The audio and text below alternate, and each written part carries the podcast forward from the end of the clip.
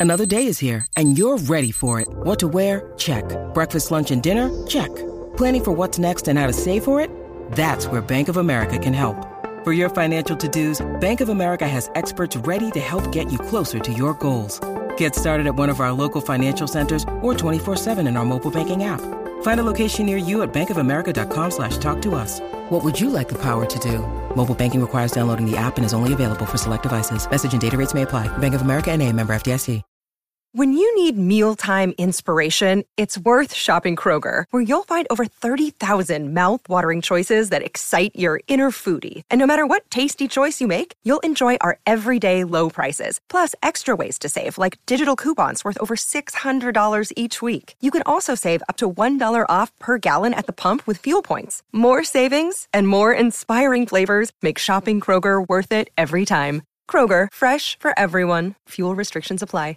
With threats to our nation waiting around every corner, adaptability is more important than ever. When conditions change without notice, quick strategic thinking is crucial. And with obstacles consistently impending, determination is essential in overcoming them. It's this willingness, decisiveness, and resilience that sets Marines apart. With our fighting spirit, we don't just fight battles, we win them. Marines are the constant our nation counts on to fight the unknown. And through adaptable problem solving, we do just that. Learn more at marines.com. Football Social Daily, your daily Premier League podcast.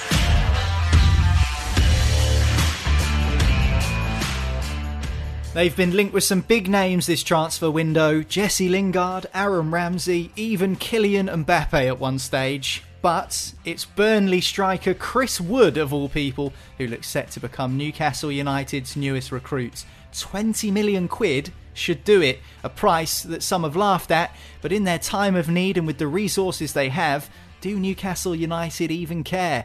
The Burnley big man has dominated the back pages this morning as his move to St James's Park is finalised.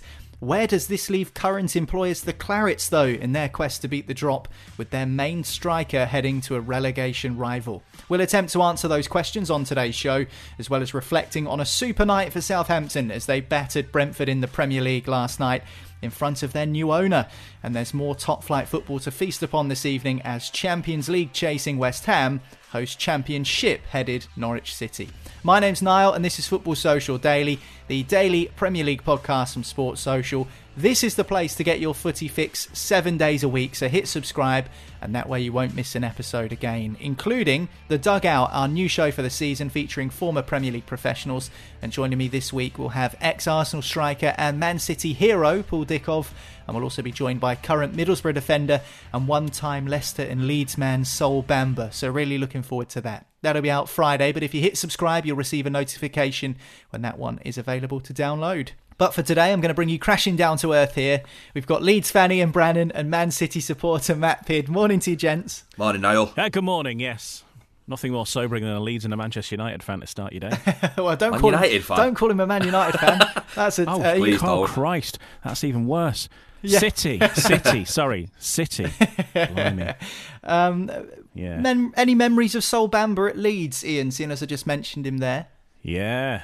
Oh, he's a, he's a he's a Leeds legend. Is Sol Bamba, um, hugely respected as as far as I'm aware, um, and he's had. Um, He's had some health problems, hasn't he? Recently, I, I, I think I'm right in saying, and uh, yeah, um, a lot, a lot of love for, for Sol Bamba. Um, you know, he, he did a he did a good job. Probably went under the radar by a lot of people because you know one of those players in the championship that that did a great job. Um, unfortunately, he wasn't part of the the Leeds side that that finally. You know, got to uh, the Premier League, but um, you know he, he did a he did a great job. He was he was Leeds captain um, for for a long time. So yeah, a, a lot of people, uh, a lot of respect for him. He's you know I think if ever he, he goes back to to Elland Road for whatever reason, he, he'll get a warm welcome for sure. Yeah. Yeah, obviously he's a, a Middlesbrough player currently, and you're right, he did actually beat cancer earlier. Um, well, last year actually, as it is now, 2021. He he beat cancer, which is brilliant. Um, a, a real warrior of a man. Absolutely loves defending, and I'm really excited to hear what he has to say. Um, a, a Leeds legend is Sol Bamba, says Ian. What about Chris Wood? Not not so much, I think. Well, do you know what? I think it's a bit split. Um, I, I think that you know, looking online just to sort of see what uh, the, the general you know, Leeds United fans are, are always a, never a good barometer to go by because you know even if they'd won the Champions League, winning the final against PSG fourteen 0 there'd still be somebody complaining about something. Um, just how it goes. Um, there are people who would take Chris Wood back immediately in in in uh, Leeds' current situation of uh, you know struggling up front a little bit with the injuries. No players. To, to, your current situation. Well, yeah, just any any fit players would be uh, welcomed in in whatever condition they're in. Um, but um, but yeah, is he worth twenty five million quid? No. He certainly isn't. Yes, Newcastle have been absolutely screwed, uh, but hey, they've got stupid money, and this they're going to get screwed in every transfer deal they do, no matter what it is. And uh, he was all he was all right for Leeds, but if you're the richest club in the world, as they as they claim they are, is Chris Wood the signing you were hoping for? No, it is not. Uh, it, it, it, I don't know. He's he's too indifferent. He's not.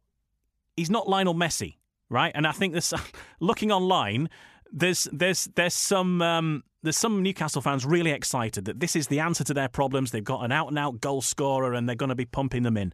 He's not. He's not going to do that. He is not a 20 goal a season striker. That is not Chris Wood. Um, and he scored three goals this season. He hasn't scored since November, despite playing in all of the matches that Burnley have been involved in. He hasn't scored. He's on a really bad drought at the minute. Of course, Chris Wood is going to leap at the chance to be played, paid a fortune to play for Newcastle United. Of course he is. And I think many Leeds fans, whilst some would say, yeah, they'd have him back, there's quite a few saying, oh, what a surprise. Chris Wood going somewhere for money. uh, so you know that, and that's why he left Leeds. He left Leeds because Leeds couldn't fulfil his ambitions to achieve great things in the Premier League. So he joined Burnley. Well, he joined Burnley for 15 million quid from Leeds. That was a few years ago. He was Burnley's record signing, and if you haven't been uh, caught up with the news, this is what's happened. Newcastle United are closing in on signing Chris Wood, the Burnley striker. Believe it or not, Wood had a release clause of somewhere between 20 to 25 million pounds. Newcastle United have met that release clause, and a few at Burnley are a bit confused, a bit frustrated, a bit annoyed that one of their prized assets, so to speak, is going to go to a relegation rival. We'll talk about Burnley in a second. But as Ian just picked up on there, Matt, a, a few people are suggesting that Newcastle United have been ripped off. First of all, they're in a bit of a mess. They are in the relegation zone. And it's not quite like what happened to your club, Man City, when you got taken over, because you were a, a mid-table Premier League club when that investment came in. Newcastle were, yeah. are struggling mm. at the bottom of the table, so it's almost a case of beggars can't be choosers. But they have chosen to sign Chris Wood. So is that a fair price for you? Do you think twenty to twenty-five million quid? Well, it was like what Ian just mentioned there. They are going to be held to ransom now because of the amount of money that they've got. Clubs are going to get whatever they can out of them. And if Newcastle are in the position that they're in now, they are desperate. Let's let's be real with the situation. They are absolutely desperate, especially for goals. They've not scored enough this season. Callum Wilson needs help. Um, 25 million for, for Chris Wood, definitely not for me um, in terms of price. But it reminds me of when City first got taken over. Every single player we went in for, clubs put on another 10 million on top just because they could, because they knew we had the money. I remember Joe signing for us. Anyone remember Joe? Anyone remember how many Premier League goals he scored for City? It reminds me of that sort of situation. He, he was he wasn't the best player, but you know what? City at that time, like you said, we was a mid-table club, but we had ambitions at the time to get into the top four, top six even. Um, so we we signed a player and it didn't work out. At the end of the day, Chris Wood is um, a Premier League striker. He's been in the Premier League for a number of seasons now. He's scored uh, 50 goals in 155 Premier League appearances, which is an average of um, 0.32 goals per game. He's only got three this season in total, which isn't prolific by any means. But you know, it's it's not bad, for, especially for a striker that's playing in a Burnley side that aren't really known for the like attacking style of play. Um, Wood is one of those players that doesn't mind the physical side of the Premier League. He doesn't mind the physical side of the battle with centre halves. And if Newcastle are going to survive this season, they're going to need that kind of battle. They're going to need that kind of player that's going to roll up his sleeve and go like, "Come on, boys, let's get in the trenches and let's let's fight for this." He might not be the best technically. He might not be the best all-round goal scorer, but at the end of the day, Newcastle do need goals at the moment, and if he, he can add to those you know, then Newcastle they're, they're, they're going to try and make a fight of it at least. Yeah, I think you're right. He's the sort of player that, as Ian says, isn't technically blessed and isn't someone who's going to ratchet 20 goals a season, but he'll run through a brick wall for you. And I think that that's the sort of attitude that Newcastle need, don't they, when they're in the relegation zone? Absolutely. And I thought it was interesting you mentioning about Joe and, of course, Robinho was that first big signing that you had at Man City. It's almost as if Newcastle can't go in and start buying the Mbappes of this world straight away because it's just it's just laughable. He's not going to join Newcastle United. It's yeah, taken... it's not FIFA. We're not playing No. FIFA. This is real life. precisely, and it took Man City what eight, seven, eight years to get into a position where they had to, you know, sign players of a certain quality quite astutely. Someone like David Silva, someone like Sergio Aguero, who were decent players, but they weren't world class, and they came into City, and City made them world class.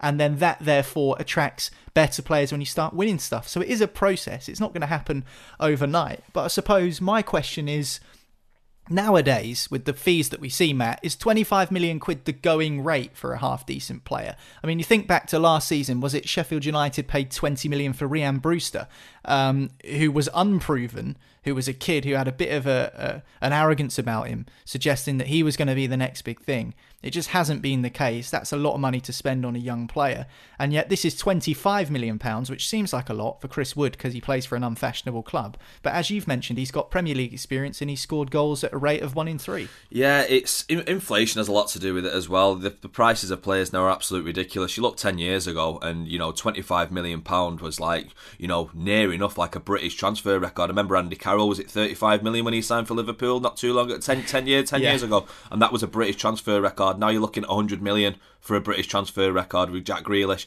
So it's it's just the way football has gone with the amount of money that's in the game at the moment with TV rights and streaming and stuff like that. That's just the way it is nowadays. 25 million sounds like a lot, but in the grand scheme of things nowadays, is it really a lot? Uh, for a striker of Chris Wood, maybe, but at the end of the day, this is what I just said about Newcastle. Newcastle now have the richest, probably the richest club in the world. They're ten times richer than my club you know, and and mm. my club are one of the richest around. So that that, sa- that says it all right there. They are going to get held to ransom with these kind of things now. Clubs are going to get every single penny they can out of Newcastle, and Newcastle at the moment are just going to have to grin and bear it because, like we were just saying, then it is a process. Newcastle aren't going to sign all these world class strikers straight off the bat. They're going to have to build a team. They're going to have to survive in the Premier League this season for one. If they're gonna if they're gonna build on it for next season, because in the Championship, you know, not- who's going to join them in the Championship? Yeah, they might be able to offer decent wages, but no one's going to want to just take a step down just to get Newcastle back in the Premier League because you know we know football is it's a short career. New, Newcastle might not get out the Championship at the first time of asking just because of the money. Because we know the Championship is notoriously difficult to get out of. There's a lot of quality teams down there. So what Newcastle need to focus on first and foremost is finishing off the rest of the season out of the top three, out, out of the bottom three even. They need they need the goals, they need the fight, and Chris Wood can bring them both of those things. I feel. What does this mean for Burnley, though, Ian? Obviously, Chris Wood is someone that they anticipated staying until the end of the season. Um, I don't think Sean Dyche allegedly was even aware that Wood had a release clause in his contract. I think the reason this move came about is because they share the same agent, as in Wood and Kieran Trippier, who's just signed for Newcastle, share the same agent. So I think that's where the kind of the move came about originally. Um, this leaves Burnley in a real weakened position, albeit they've played two games fewer than most of their relegation rivals. They've only won a single game all season in the Premier League. They are struggling. Without Maxwell Cornet scoring goals, it seems like no one's scoring goals for them. And the one person that might have a chance of putting the ball in the back of the net has now gone off to a rival. So this is pretty bad news for Burnley all round, isn't it? Yeah, it's uh, it's a big problem that Burnley probably weren't banking on having because with quite a hefty release clause for a player such as Chris Wood, they probably would have felt that he was safe from uh, you know most clubs with any sense, thinking, well, you know, the best will in the world. That's a lot to pay for Chris Wood, as we're saying, and um, Newcastle and and and sort of meet that. So, yeah, it is a problem now that they they're going to have to resolve, and maybe whilst Chris Wood hasn't been particularly prolific in putting the ball in the net. That's not to say that his contribution to the games hasn't you know resulted in anything. I'm sure he's contributed in some assists and and, and generally in the play. And you know, as you say, he is a, he is a pain. He's you know, that's probably what he he's is. A you know, handful. he's a, a thorn, yeah, a thorn in the side really, and it. It, it, it difficult for, for, for clubs to, to break down, and I'm sure that uh, many clubs, when they're preparing to play against Burnley, sort of do figure out what they're going to do with Chris Wood to keep him quiet because you know he is a bit of a goal poacher, and he he can be on his day, uh, uh, you know, a bit of a problem in a bit of a handful, you know, in the penalty area, especially with set pieces, corners, what have you. When the ball goes in, because he's a big lad, tall lad, can get his head on it, you know, so can be trouble. And certainly for the way Burnley play. Yeah, Sean Dyche is going to have to earn his coin now, though, isn't he, Ian? Because you know he signed Yeah. a new contract, and everyone was saying that's great news. The new owners came into Burnley, put pen to paper on a new deal. He's the longest-serving manager in the Premier League, and he's now lost one of his key players, his key striker. So I mean, he's going to Yeah. really have to to earn his money um, to keep Burnley up because it seems unlikely that they'll go into the window and, and buy someone. Well, as, as we've mentioned just before about the going rate for a half decent player, you know, th- Yeah. that money that they've got uh, for Chris Wood, they, they're going to, you know, same applies now to in, in terms of getting ripped off because everybody knows that they've got 25 million quid to spend. So no matter how much you might value a player, even if that player is 10 million or 15 million, everybody knows Burnley have got 25 million quid in the bank now. So, and they've got more than that because they have, they haven't actually spent a great deal of their TV money over the years. So Burnley, actually, as it goes, are pretty loaded. So you know, Sean Dyche's method has been to just construct a squad from free agents or cheap championship players, and it's worked so far. But you know that can only take you so far. you have to ask the question, right? They, they they have, and it is a fact that they have got money, you know, stashed away in case of a rainy day and all that. Have Burnley? When when is that rainy day? And is that now? Now that you've got no striker, you're in the relegation zone. Surely the, the, the price of a, of a decent striker, supposing they spend 25, 30 million themselves on whoever, don't know, that's got to be worth the investment at the risk of losing your 100 odd million a year for being in the Premier League. Discuss. Yeah, and I think it's a really good point, and I'm keen to see what Burnley actually do in this transfer window. Their first piece of activity, albeit unwanted and inadvertent, is to allow Chris Wood to join relegation rival Newcastle United. His release clause has been met between 20 and 25 million pounds. That's expected to be finalised uh, over the next few hours. Even by the time you listen to this podcast, perhaps it might have already been confirmed. We brought you some news on yesterday's podcast that Aston Villa have been chasing Everton fullback Lucas Digne. That's now allegedly been agreed in a deal worth a very similar fee, up to £25 million. Um, there's been a fair few days' worth of negotiations, and there will be a medical in Birmingham later for Lucas Digne. Meanwhile, Anwar El Ghazi could be going the other way to Everton for £15 million in a separate deal. So that's the latest when it comes to Villa and Everton. We're going to move on now and talk about Mo Salah because even though we're in a transfer window, it doesn't really seem like Mo Salah could be playing anywhere other than Liverpool for the rest of his career. That's certainly what he said he wanted to do, Matt. Mo Salah has put his cards on the table and he says, I love playing at Liverpool. I'm playing my best football here. I'm one of the best players in the world when I've been here. I don't want to leave. I want to stay, but I want a new contract because he's been on the same contract for the last few years.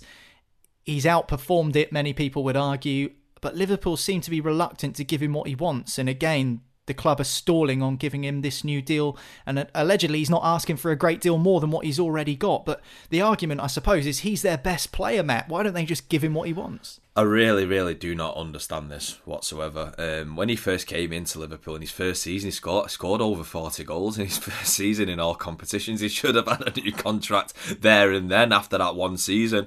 Um, his numbers are ridiculous, absolutely ridiculous when you look at. He's, I mean, he's even got over twenty goals this season already, and it's only just January. the numbers are, abs- are an absolute joke. He's he's arguably at the moment the best in Europe in terms of the way he's playing, the, the his goals, his his, his all round play.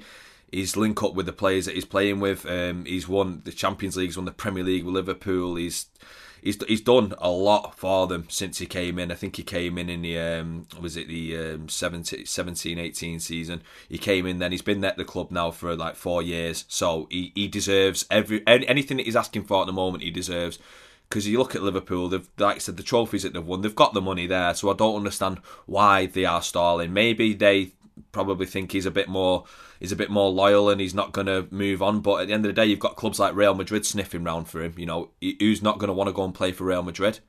in the career. Yeah. Are they taking him for granted a bit, Matt? I think? think? I think they are. Yeah, I think they are. I, th- I, think they're underestimating him a little bit. I think that he, as a as a player, has earned you know the right to, to ask for more money for what he's getting. I mean, we all know footballers get paid ridiculous amounts of money these days anyway, but the the way he's played and the, the numbers that he's he's gathered for Liverpool, why why shouldn't he be asking for more money? Because his performances have, have have earned him that absolutely. So I don't understand why Liverpool are stalling on it currently. I don't know whether it's to playing the waiting game or what. I've seen it with a few clubs. A few clubs have, have tried that, and then it's backfired on them majorly. And then they sat there like, look, you know what I mean? Now he's in talks with this other club. Maybe we need to to, to, to start to start the talks, but maybe it's too late at that point. So I think the sooner they, they, sort it out at Liverpool, the better. Because Mo Salah, even for the league in general, look at the end of the day, Liverpool are our City's rivals for the, the title. But I love watching him as a footballer. I love watching him in the Premier League. He brings eyes to the Premier League and you know, I mean, he's he's got the whole of Egypt, especially behind him as well. So he's and he's, he's an icon for them. So I think the sooner Liverpool get it sorted out, the better, because he does deserve the new contract and he does deserve more money for his performances and for his numbers. I agree. Brilliant for African football in the Premier League as well. Obviously, Salah and Mane, in fact, are away with the African Cup of Nations uh, tournament taking place at the moment. So those two players, and I think Naby Keita as well, on international duty. Um, so there's been some controversy over Liverpool's games being postponed recently. We won't go into that now, um, but definitely think that Mo Salah is someone who does deserve a, a new contract, and Liverpool don't want to be stung. Yeah, just on, on, on the Mo Salah thing, um, it's, it's, it's not entirely football, but he he is um, he's in the new epi- uh, edition of GQ magazine that's uh, that's come out, and I think yesterday he's short shorts, uh, very short, yeah, oh, very short that. shorts. he's, uh, he's, wearing the retro kit in the full John Aldridge yeah. style. Um, but um, the, in the interview, though, um, it points out that you know he's talking about how big a deal he is, and, and we we all probably take him for granted or don't realise. He's even what, got a waxwork at Madame Tussauds. Why, more than that, in Egypt, the the life story of Mo Salah is is taught in schools. Of course, um, yeah, yeah. His nickname is the Happiness Maker. Um, and, and a couple of other things. You know, he's he's a very generous guy. He's uh, he's paid to build a school. Um, he's built a water treatment plant. He, he's built an ambulance station. I mean, all this mm. in between training sessions. And um, uh, beyond that as well, he's uh, according to Stanford University researchers, they noticed that since Mo Salah's arrival in Liverpool in 2017, they've seen an 18.9% fall in hate crimes in the city. Um, in Egypt, his involvement in a government anti drugs campaign led to a fourfold increase in calls to a helpline.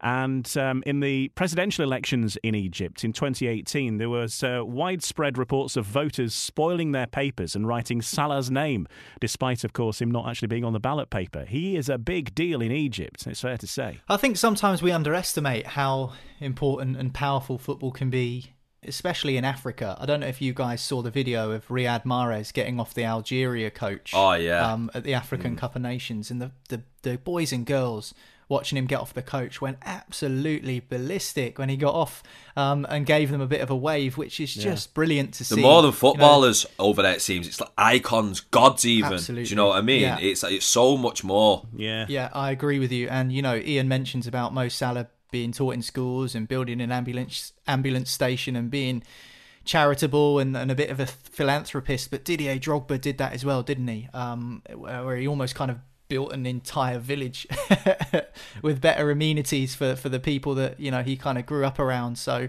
brilliant to see that, and actually I think it's brought more eyes on the African Cup of Nations actually in in recent weeks just because of the quality and talent that we've seen in the Premier League from African players. But at the moment, Mo Salah hasn't been offered a new deal by Liverpool. You have to think it would just be a matter of time, but we've been saying that for a number of weeks now.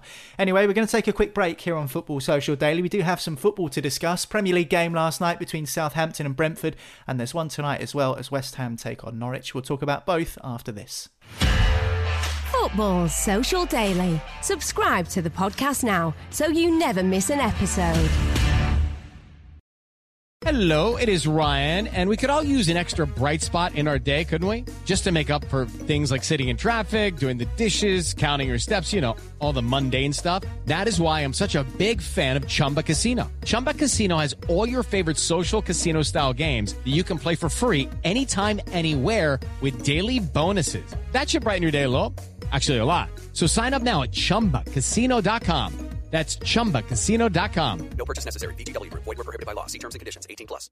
Hey guys, it is Ryan. I'm not sure if you know this about me, but I'm a bit of a fun fanatic when I can. I like to work, but I like fun too. It's a thing. And now the truth is out there. I can tell you about my favorite place to have fun. Chumba Casino. They have hundreds of social casino style games to choose from with new games released each week. You can play for free anytime, anywhere and each day brings a new chance to collect daily bonuses. So join me in the fun. Sign up now at ChumbaCasino.com. No purchase necessary. VGW Group. Void were prohibited by law. See terms and conditions. 18 plus.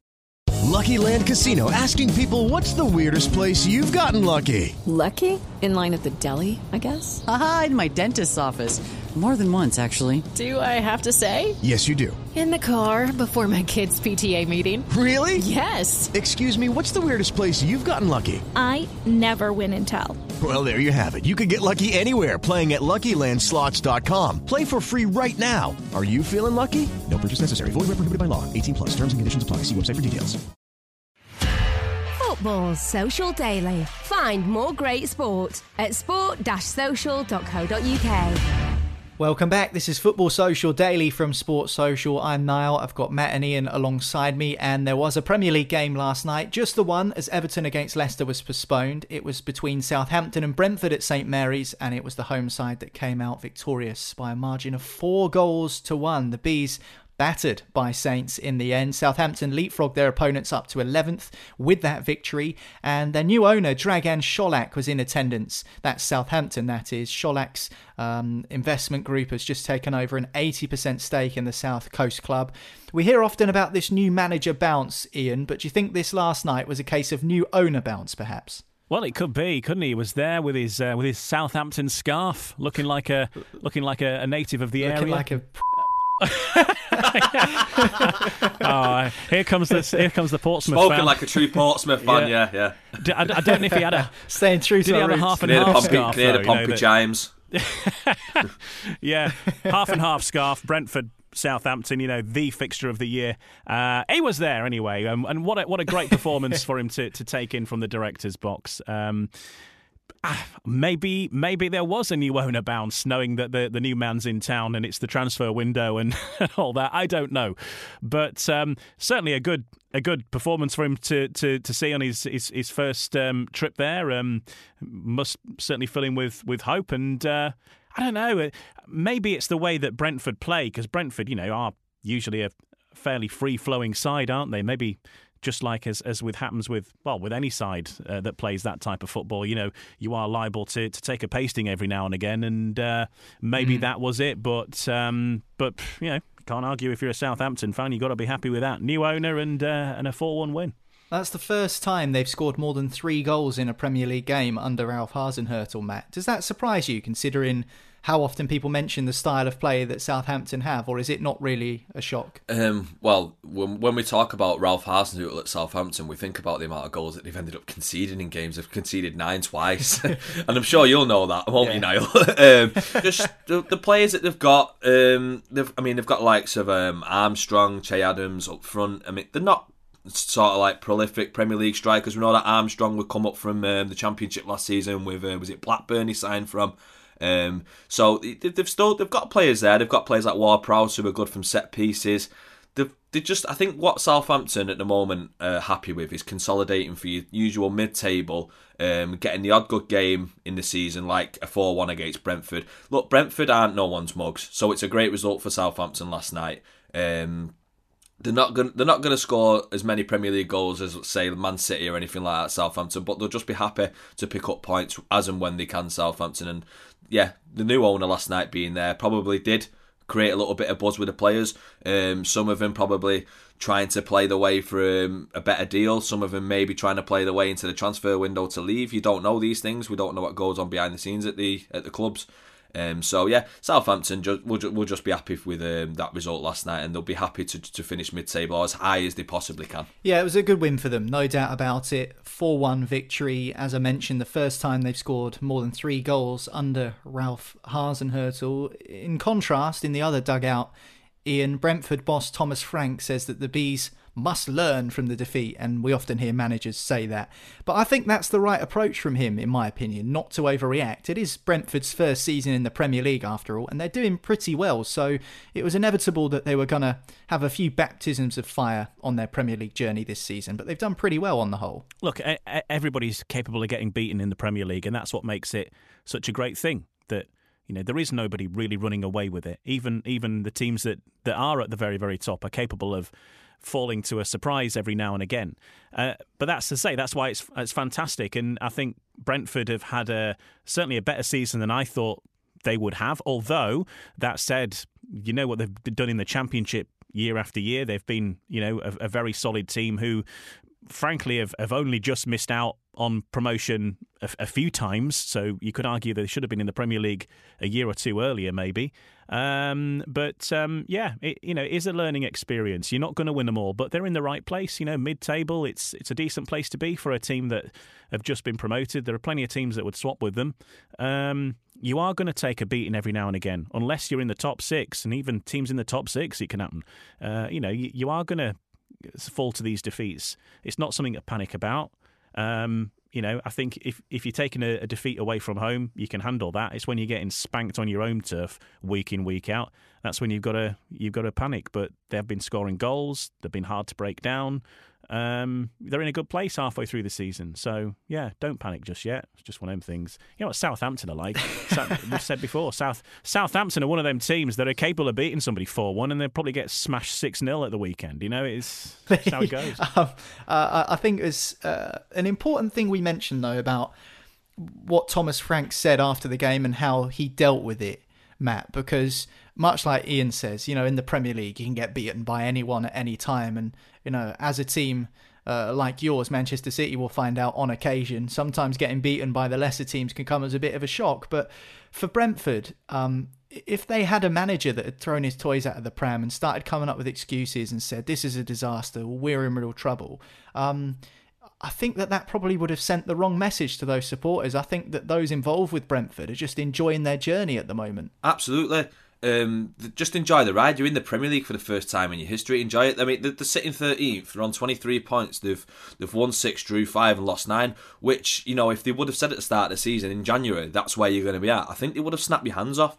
Um, they, they just need to keep picking up points at home and snatching the odd, you know, point here and there away, and they'll be fine. They've got some good players who can do bits of everything, and a manager who's, you know, he's like Thomas Frank. He's, he's finding his feet in the Premier League he needs he needs these these these kind of games to just see where his players are at and see where he's at as a coach, and it's how they're going to bounce back from it that they're going to be judged they've got a good thing going there at Brentford. The whole like sort of community. I mean, you see them singing, singing "Hey Jude" and stuff like that, and they do like a lap of honour at the end of each game. There's there's a real closeness there. There's a real just like sort of like family feel with the whole club, and it's very rare you find that these days with with especially with Premier League clubs because you see clubs sort of venturing further and further and further away than the fan base. Like the bigger they sort of get and the more money that they have. So I think they just need they need they need to enjoy it. They need to enjoy. I think Brentford will stay up this season. They'll be absolutely fine, and they'll build on it from next season. They'll, uh, they're, they're, bearing in mind they've got a lot of players that have come up with them from the Championship. They've not really invested too much and bought bought in a lot of players. Thomas Frank has trusted these players to do a job for him in the Premier League. He's seen them come up from the Championship. Like Ian said, they could have done it on a couple of occasions, but they've just missed out. They're up there now, and they're making the most of the opportunities. They're, beat, they're beating decent teams in the Premier League, home and away. They're, they're not down there. They're not fighting for their lives. They're sitting comfortably. And if they, like said, Southampton leapfrogged them last night, they're a point above them in 11th. You know what I mean? If they finished 11th this season, Brentford, that'd be a fantastic achievement for them. Their first season in the Premier League. So I think, the, like like you were just saying there, the fans just need to not press the panic button. They need the, the manager doesn't need to press the panic button. He needs just to sit back now, take this defeat on the chin because it does happen go into the next game with a completely fresh perspective on things and just go again. Yeah, well said. Totally agree with everything you've said there. And you mentioned, you know, having those moments in a Premier League season. Brentford fans would have, most of them would have never seen their team play in the top flight. And then that first day of the season, that Friday night, in August when they beat Yeah, Arsenal 2 0 yeah. in their own stadium with fans back. I mean, that was a real special moment that I'll remember vividly, and I've no real affiliation to Brentford at all. So they're certainly Same. doing well for themselves. Uh, Southampton 4, Brentford 1, the final score in the Premier League last night. There is a Premier League game tonight as well. West Ham United taking on Norwich City. It's a 7:45 p.m. kickoff.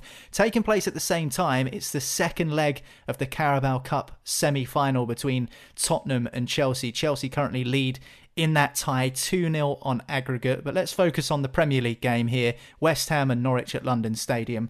The Hammers have won their last three in all competitions, including an FA Cup win over your side Leeds at the weekend. In controversial fashion, we must add, Ian. But over Christmas, they hit a bit of a bump. They remain fifth in the table. But if they beat Norwich, they're back in the top four. And so, therefore, pressure returns to Arsenal and Spurs, who will be chasing them in that race for Champions League football next season. Yes, from a Leeds United point of view, what a few days. Um, yes, um, being beaten by West Ham and then probably cheering West Ham on uh, later on this evening. But um, you know, West Ham are a tricky team. Uh, you know, they are they, they are starting to get good, aren't they? You know, sort of consistently, they've got a good spine of the team. David Moyes uh, does actually seem to know what he's doing. Eventually, when when they give him enough time.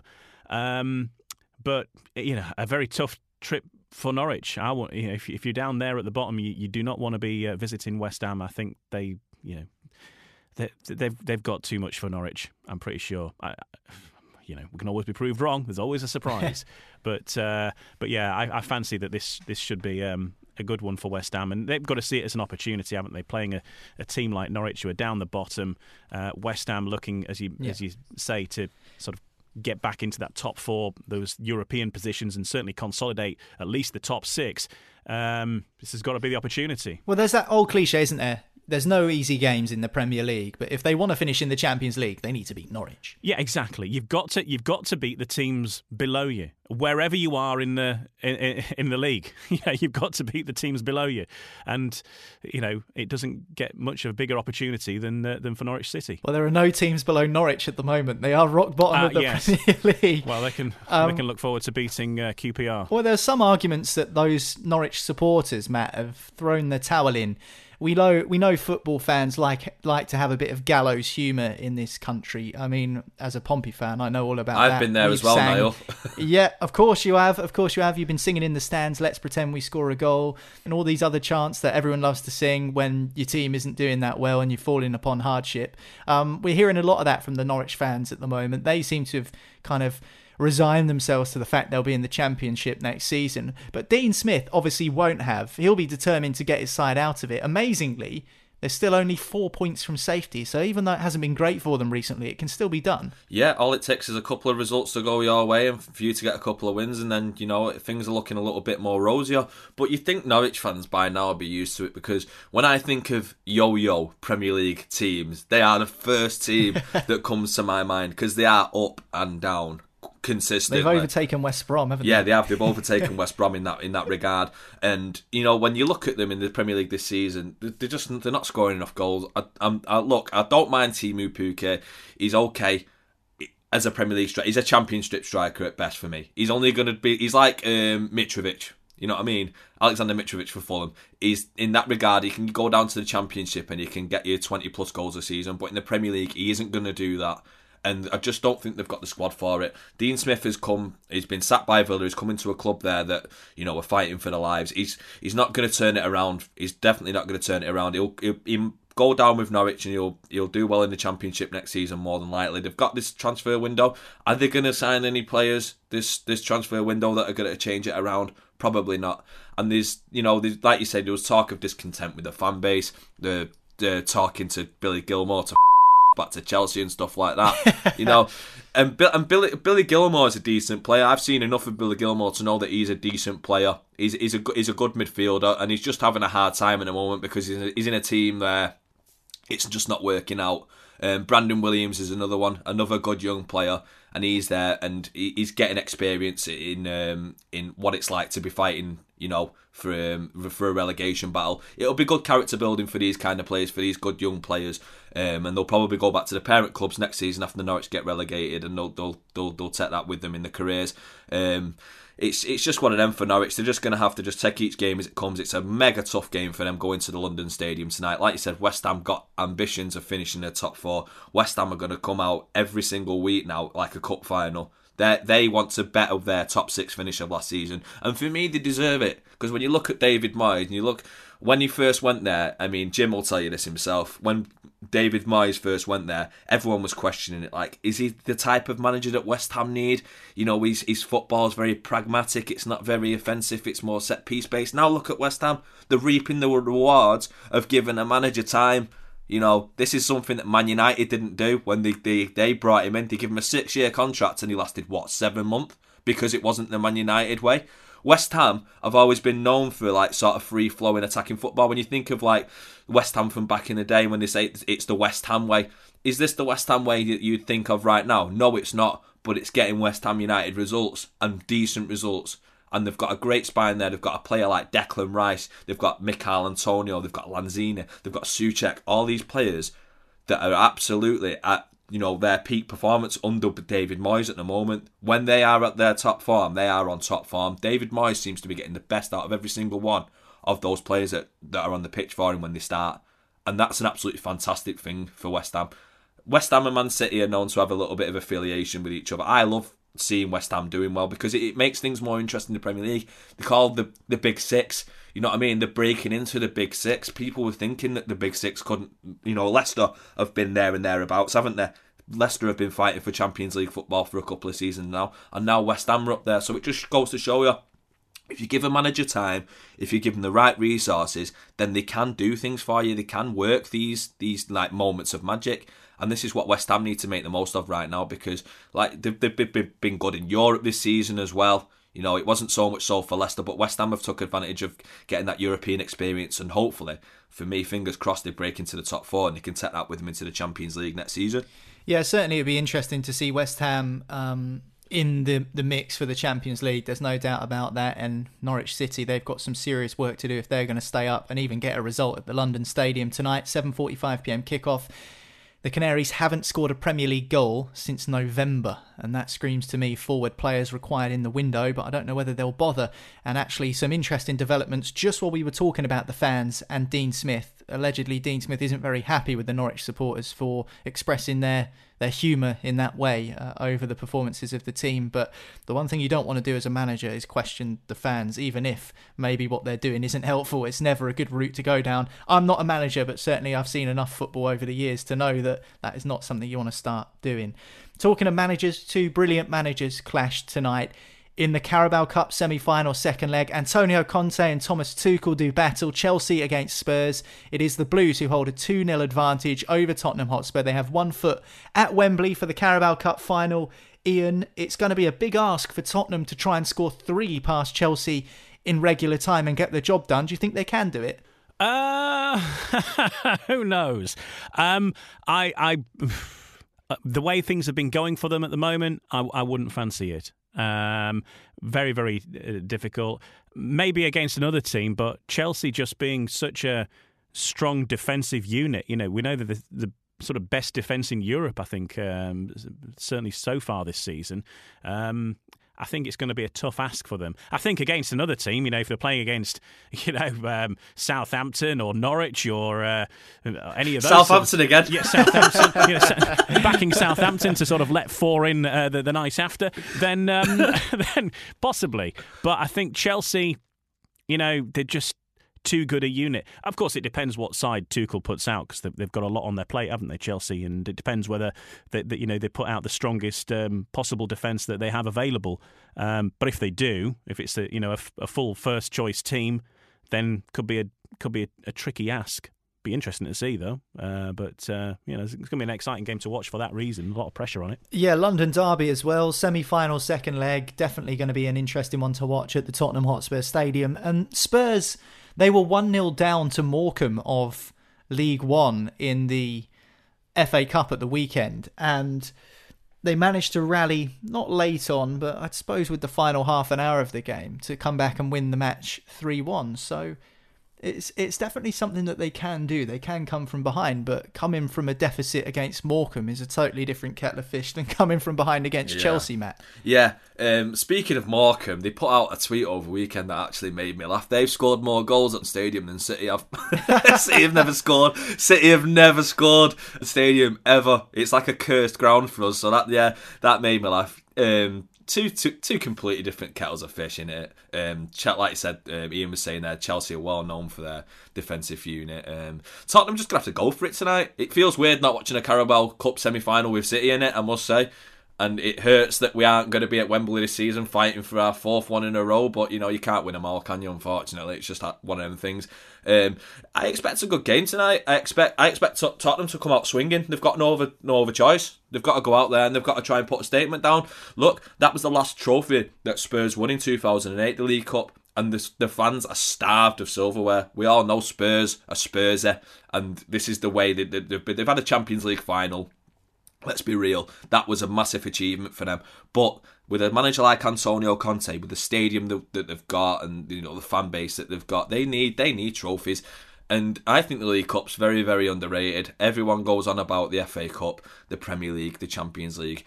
If you win that League Cup in February, that can be the stepping stone to bigger and better Yeah. things. Great boost. It's absolutely. We've seen it with Mourinho in the past for Chelsea. He loved that trophy for Chelsea. He used to go in in February, win that, then win the Premier League and, and, and win the FA Cup and whatnot. So it's it's just one of these trophies that needs to be you know respected and regarded in a, in a high manner. It's it's a major trophy. It goes on your CV as a manager as well. Conte will want it. But they've maybe left themselves a little bit too much to do, losing 2 0 at Stamford Bridge in the first leg. I hope to see a good game tonight. I will, I will watch it, and, you know, I'll probably I don't, I don't. As a neutral, I'm not bothered who wins usually, but I'll be, I'll be probably rooting for Spurs tonight, definitely.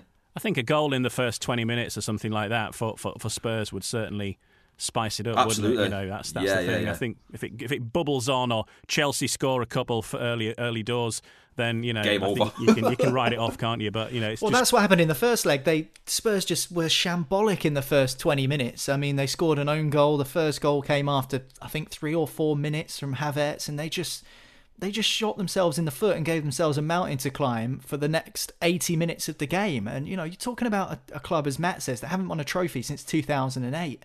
You know, Wigan Athletic and Pompey and several other teams have won trophies more recently than Spurs have. So Birmingham. it's- it's Birmingham City, yeah, it's such Yeah. a shame for for Tottenham to have found themselves in another semi final and yet again give themselves such hard work to do. Yeah.